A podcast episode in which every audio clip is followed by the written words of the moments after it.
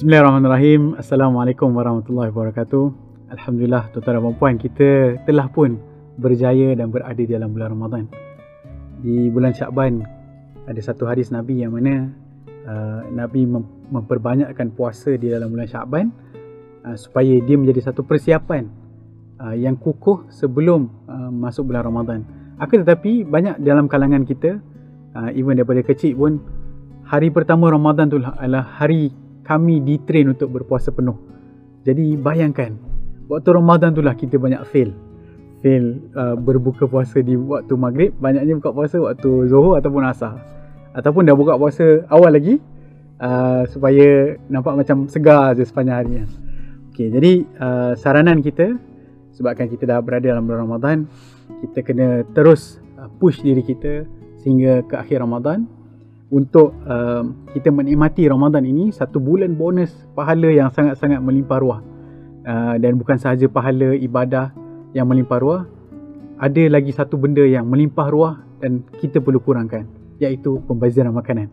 Jadi pada hari ini uh, Ana nak berkongsi kepada para penonton uh, tuan-tuan dan puan-puan sidang pendengar yang dirahmati Allah sekalian bagaimana saya dan isteri di tahun kedua perkahwinan kami kami berazam pada awal Ramadan uh, bukan pada awal. Dia macam dua hari sebelum Ramadan tu ada event keluarga. Jadi saya akan bisik kat isteri apa objektif Ramadan dia pada tahun ini? Dengan penuh gurauan kasih sayang dia sebut objektif uh, bukan objektif maksudnya uh, apa yang kita nak capai dalam bulan Ramadan kali ini adalah kita kurang pergi ke bazar Ramadan. Uh, jadi kami letak target uh, mungkin tahun lepas kita pergi 30 hari straight ataupun 27 hari 20 27 hari straight uh, kali ni kita pergi bazar Ramadan uh, setengah bulan je 15 hari sahaja dan kita akan pilih. Mungkin selang sehari kita pergi beli makanan kat luar.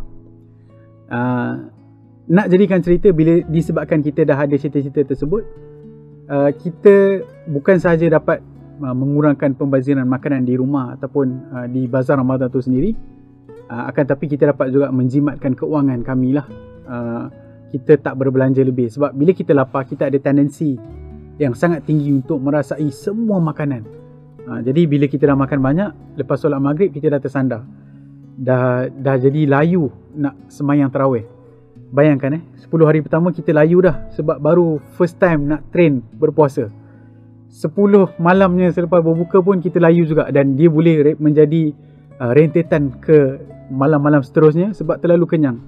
Jadi kita bukan uh, bila dah habis Ramadan pada tahun tersebut uh, saya duduk balik dengan isteri waktu tu kami pergi beraya lah. Uh, hari raya pertama tu saya tanya kita capai tak matlamat ataupun objektif yang kita nak? Uh, ataupun apa yang kita cuba capai pada tahun ini?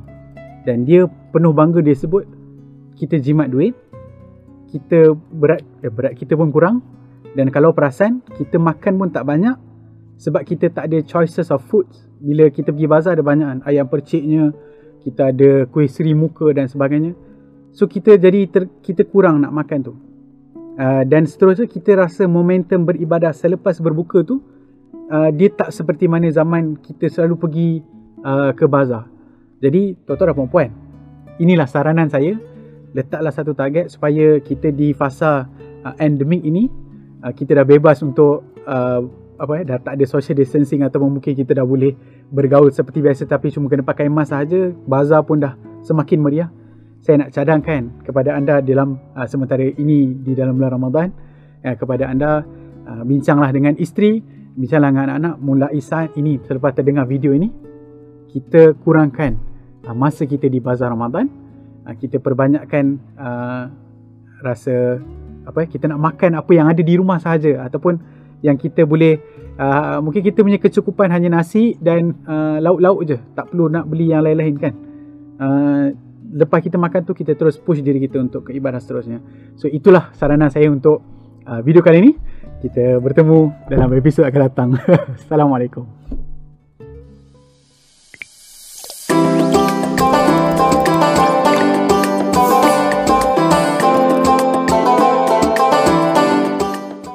Bersama membina masyarakat